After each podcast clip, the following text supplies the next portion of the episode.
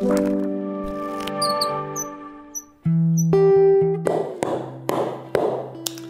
love cricket. I've done so since I was a little boy.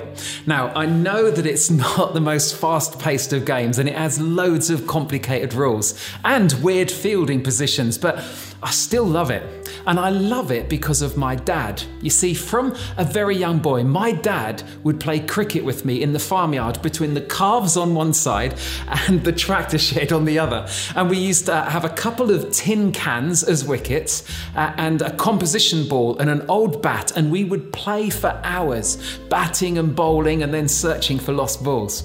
And as I grew up, we used to get all of the farm workers playing cricket at lunchtime too, whether they wanted to or not. And my dad, well, my dad was very wise because he chose a sport that we could still play together uh, as I went through my teens and into adult life. And we set up a cricket net in the back garden. We organised Fenning cricket team to play matches against other teams. And for my dad's 80th birthday, we took him on a tour of the Lord's Cricket Ground in St John's Wood, London. And so he got to see the Ashes urn, the World Cup, go into the pavilion and the media centre, the changing rooms, and hear stories of cricketers past and present. Uh, it was such a good day. Now, I love spending time with my dad. We're, we're really close. You know, he's always made time for me, he's helped me, he's loved me, he's played and watched cricket with me. And he's shaped who I am and how I view the world, and even how I relate to others. And what he's done is that he's given me a stability in life and a knowledge that I'm loved regardless of anything. Because dads can do that, can't they? But I discovered fairly early on in life that not everyone's experience of a dad was the same.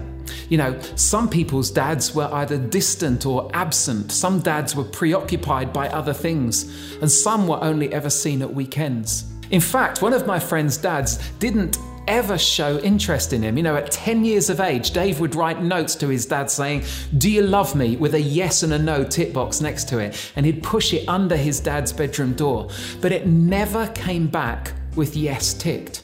And so Dave has gone through life with this default setting uh, that, that he's unlovable. That if uh, he rang me and asked if I wanted to go for a beer with him and I said that I couldn't, no matter for whatever reason, he always believed that it was because I didn't really like him. You see, that was the internal voice in his head. And his relationship with his dad affected his friendships, his marriage, his work. And, and here's the thing how we view our dad, or even the term father, shapes so much of our view on life, on relationships, and even on who God is.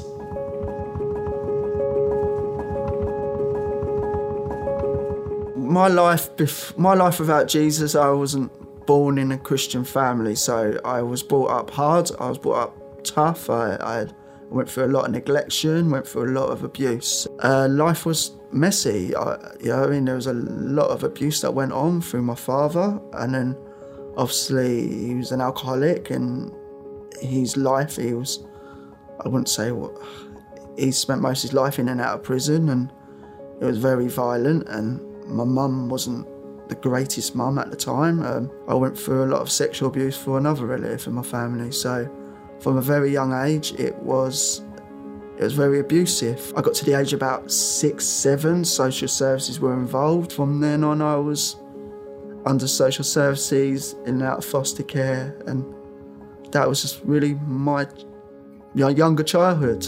So, yeah, that was it was really hard. I was very scared when I was younger because all the stuff that happened to me, and I was around. Um, I projected that into anger, and because of that, I got myself into trouble from a young age. And then, yeah, that went on into my teenage years. I, I didn't know my father wasn't my father until I was 13. I found out um, I was, I remember moving in with my dad, who was called my dad. I was with my auntie. and My auntie said, um, basically, Tony, your father's not your real father. And then I found out not so long after that that my real father was the person that raped my mother. So that really hurt me. I mean, that hurt me more than all the abuse I went through. Because of that, and also because of the situation of one of my friends who overdosed on heroin, that turned my life sideways. So yeah, that was that was quite painful. From the age of 13 to 22, my life was just out of control. Lots of stuff going on.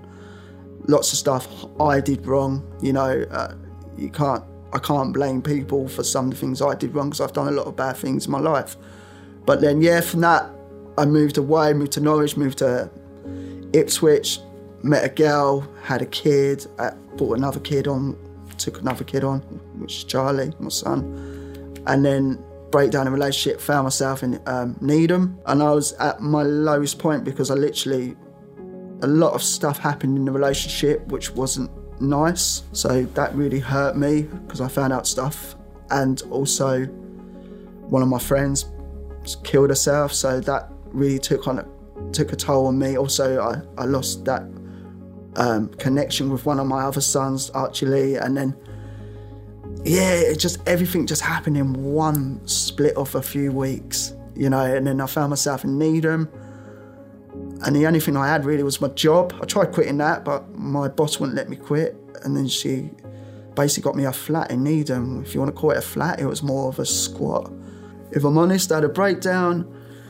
Tried killing myself. That didn't work. so I just thought at the time, I just, I thought I'd just drink myself to death if I'm honest. And then I didn't eat. I was just a mess. And then and Alan, who we all know, who's at the forge, he told me about Alpha. Even though I wanted, I didn't want to be around anymore. I still had Stanley in my life, and so I had that little bit of hope. Went to Alpha, realised it was to do with Christianity, and that's how I ended up at Alpha.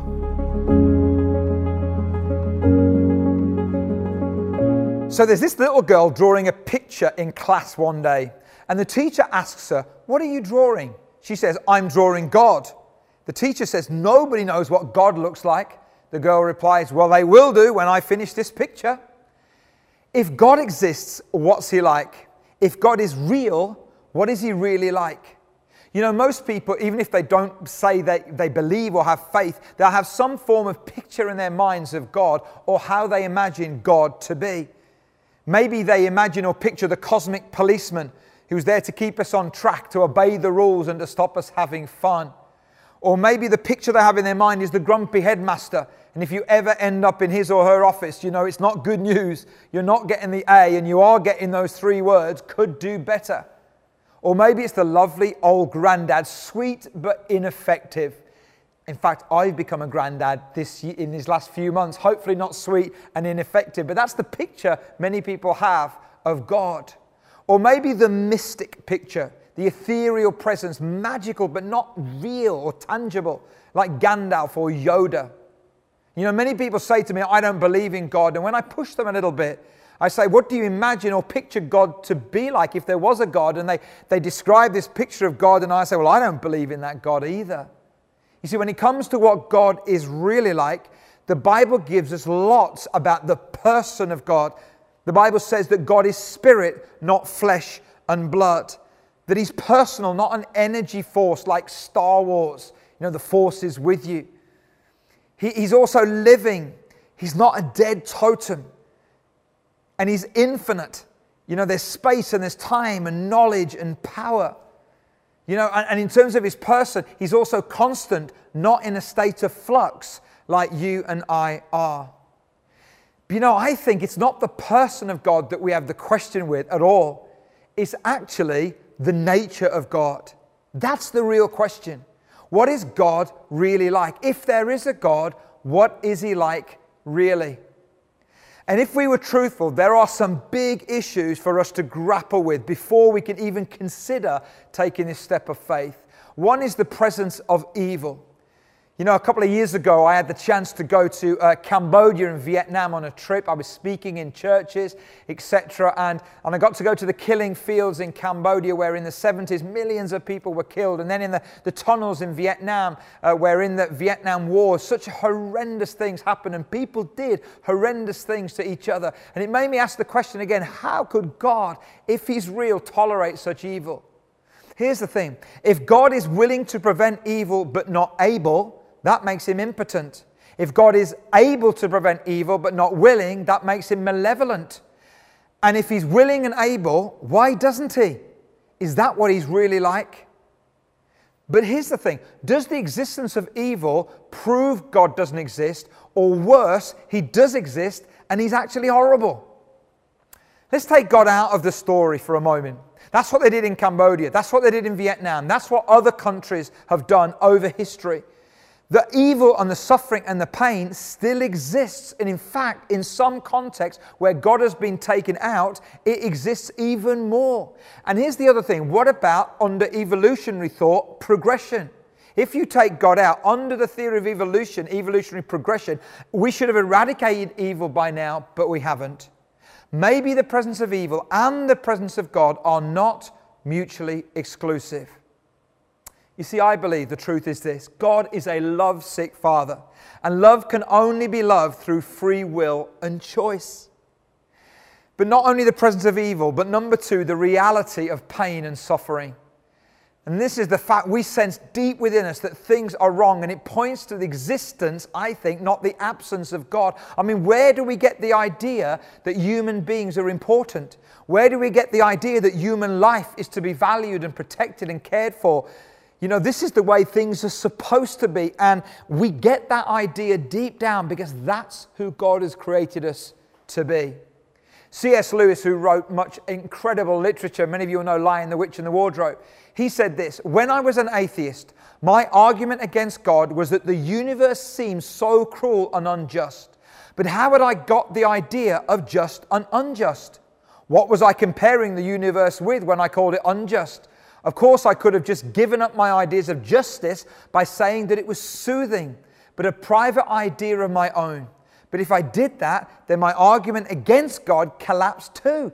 For the argument depended on saying that the world was really unjust, not just simply that it did not happen to please my fancies.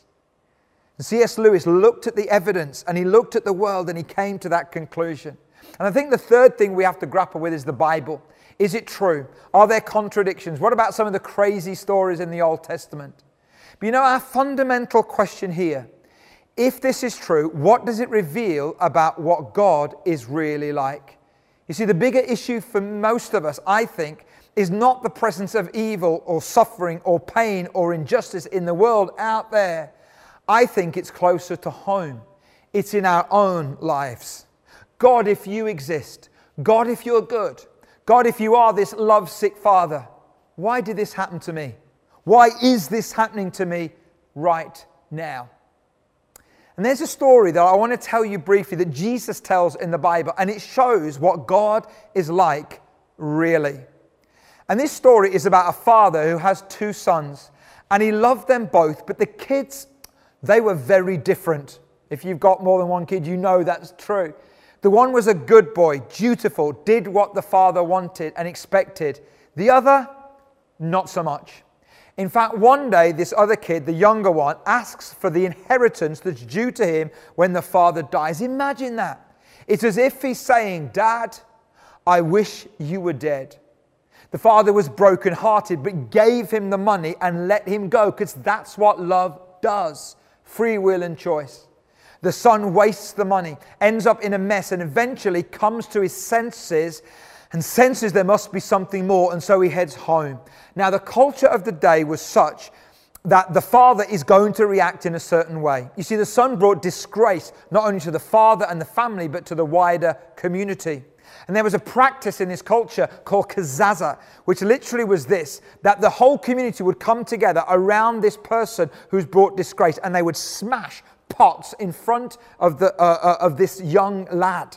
And the father every day was watching for the son to return. And maybe he saw some of the villagers gathering around him with the pots. I don't know that. But he expects them to smash the pots, which says that you are now cut off from the whole community. But what the father does is this firstly, he runs. The returning man meets the running man. That's powerful because powerful men don't run in this culture.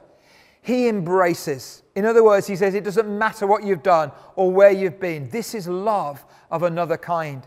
He expresses emotion. He cries and he kisses his son. This is what God is really like. And then he welcomes the son home. And then he celebrates because this son who broke his heart has come home. Philip Yancey is a writer who tells a story in one of his books about a pastor friend of his whose teenage daughter broke his heart by the way she lived her life and the choices she made. He had to let her go. But the pastor says, then one day she returned. And I wanted nothing in the world so much as to take her in my arms, to love her, to tell her I wanted the best for her. I was a helpless, love sick father.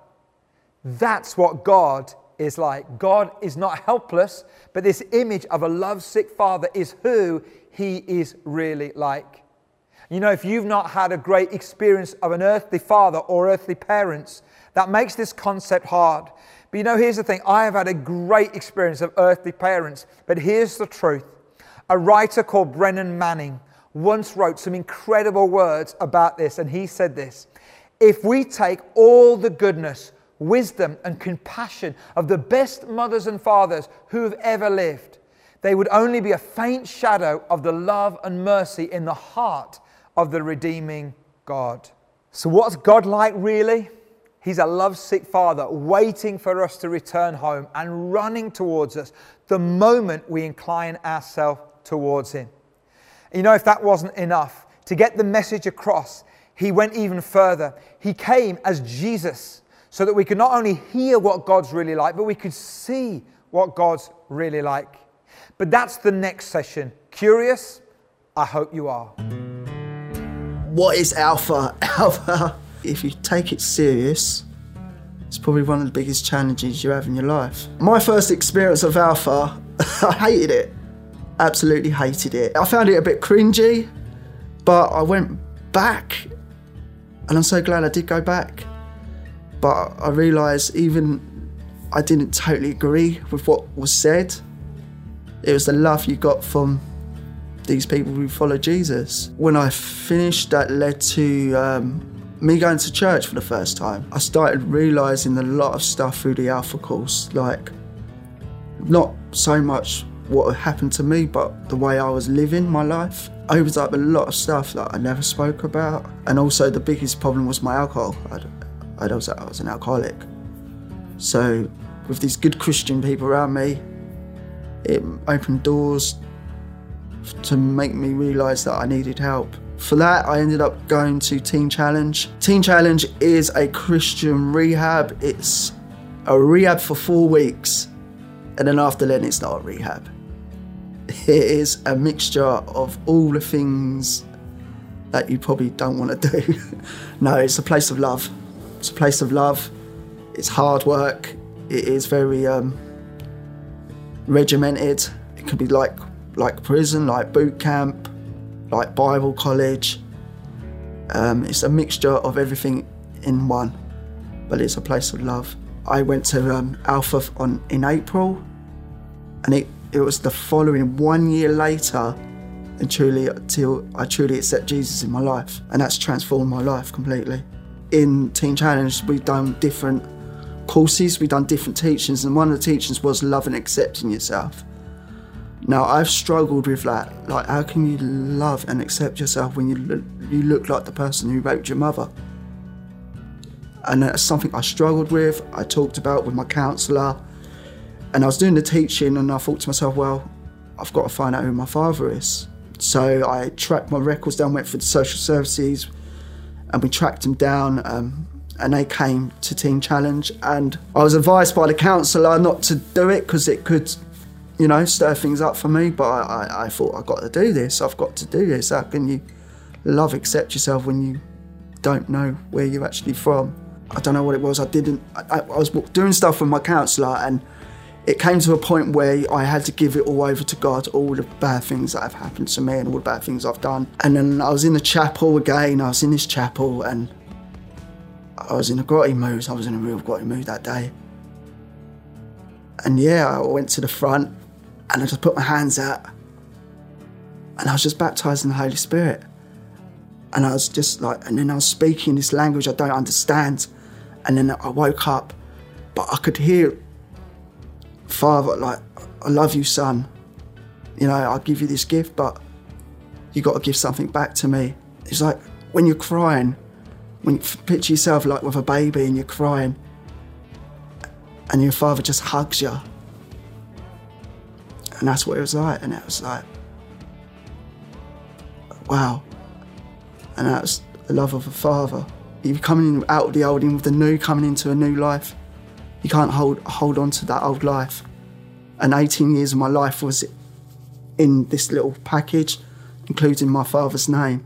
If I hold on to what was in that folder, I would be holding on to all that past stuff. So yeah, I, I went to the forge and I ripped it up on the stage, everything, and then made that sacrifice. And where's life now? What what's life like with Jesus? It's the answer to that question is what was life without Jesus? It's pointless. You know, life life is good. It's flipping hard being a Christian, following Jesus. You can't you you got to express that to people. It's not easy being a Christian. It's the best thing I've ever done. I love it. Route to Freedom is a um, it's a charity that was set up when I first came back. So I came back, I had I was baptized and I had this vision and I knew I had God was telling me what to do, what He wanted me to do. So I ran around, as you know. Um, God allowed me, I didn't do it. God allowed me to bring five churches together and we worked together. And basically, we worked with people, uh, mostly in addiction, some are homeless. We just try and help them. We try and love them and support them and help them and just do whatever we can for them. I love being a father. It's hard work again, but yeah, it's good and life's changed completely from I, on the 5th of December in 2017 I was on my way to Teen Challenge and literally 3 years later I'm in a church getting married with another Christian. So you know that's amazing with a family and God's good. God's pretty it's pretty awesome isn't he Be honest, when you hear the term God, what's the image that comes into your mind? Is it an apathetic old man on a cloud, or an angry, judgmental God ready to point out when you make a mistake? Or maybe an absent, irrelevant God who just lets you get on with life and who doesn't really care. You know, if you struggle to believe in God because of any of those images, then so do I, because that's not the God that I believe in either. The image or picture that Jesus spoke about, that I've come to experience, is of God being a father a God who longs for a relationship with us, who loves us, who has time for us, who shapes who we are for the better. Now, I don't know what kind of relationship you've had with your earthly dad. I know my dad is great, but I know he is also not perfect. But whatever that relationship is, every one of us longs to have the love, the affirmation, the acceptance, the approval, the involvement of our fathers, our dads in our lives. And I believe that God is our Heavenly Father. And as Louis Giglio puts it, God is not simply a bigger version of our earthly dads, He's the perfect version of our earthly dads. And He's inviting us to walk in freedom as loved sons and daughters. So if you were to discover that you're chosen, loved, prized, wanted, and believed in by a perfect Father, isn't that worth being curious about? Isn't it worth finding out more? And maybe as you do, your understanding, your picture of God, your experience of Him will change as you discover Him to be your Heavenly Father too. And what would a relationship with God look like if your perception is that He wants to pull you closer rather than put you in your place?